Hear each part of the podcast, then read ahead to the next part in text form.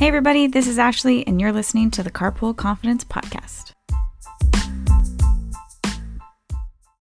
On today's episode, we're talking about setting goals the smart way. Good morning. I'm really excited to talk about setting smart goals today because we are diving into a brand new year right around the corner. And no matter who you are and what your opinion of New Year's resolutions are, whether you belt your New Year's resolutions out for the entire world to hear or you keep them quiet, everyone sets goals for the new year regardless of whether they're health and fitness goals, maybe they're uh, job goals, family goals, it doesn't matter what they are. There are typically things we want to do better and be better at, and we always think about these things at the start of the year. So today I want to talk about setting SMART goals. SMART stands for specific, measurable, attainable or achievable, realistic, and timely.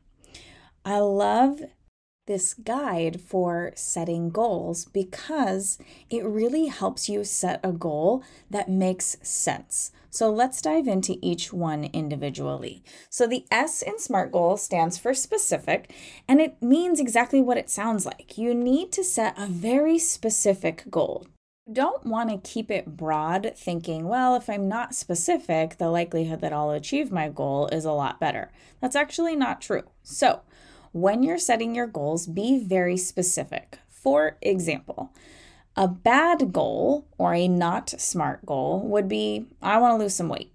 It's not specific enough. Is 0.2 pounds enough weight for you? If you want to lose a specific number of weight, then set that goal and say what it is. Is it three pounds? Is it 13 pounds? Is it 37 pounds? How much weight do you want to lose? If you want to work out more or exercise more, how many days specifically per week do you want to exercise? If you want to read more or you want to spend more quality time with your family, what does that mean? Be super specific. The next one is M, and it stands for measurable. So, whatever goal it is that you're setting, how will you measure it to know whether you're either getting closer to your goal or you've completed your goal? With something that includes numbers like weight loss or inches lost, that's a pretty simple one to measure.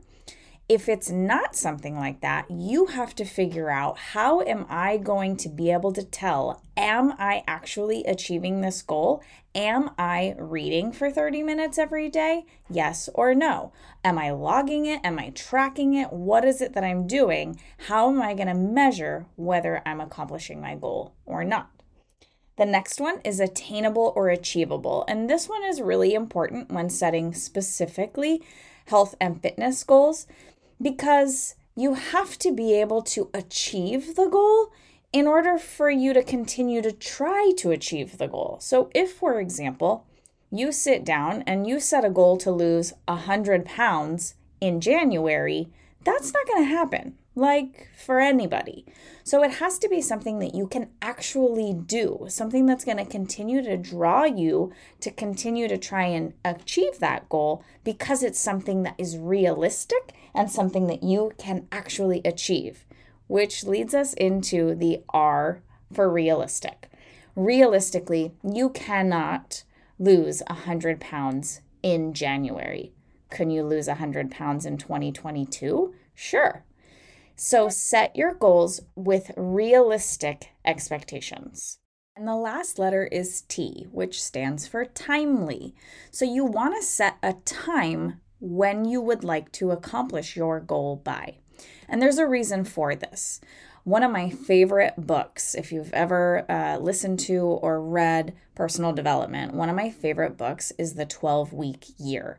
And the entire concept behind it is that instead of setting a goal for 365 days, which you will then take all 365 days to complete, you break it down into 12 week years so that you are more dialed in and more focused to accomplish those goals because you have a shorter period of time. So when you're setting your SMART goals and you're thinking about the time, the sooner or closer the time is, the more dialed in and focused you are likely to be because you know that deadline is quickly approaching. So maybe instead of saying that you specifically want to lose 50 pounds in three months, which is a time to achieve it by, you could break that goal down into something smaller, like, say, four pounds this month or four pounds in the next two weeks, just kind of depending on where you are in your health and fitness journey and what is a realistic goal for you. So, thinking ahead, whether you're thinking about your goals for 2022, whether you're setting goals for a new month or a new week, be very smart about those goals.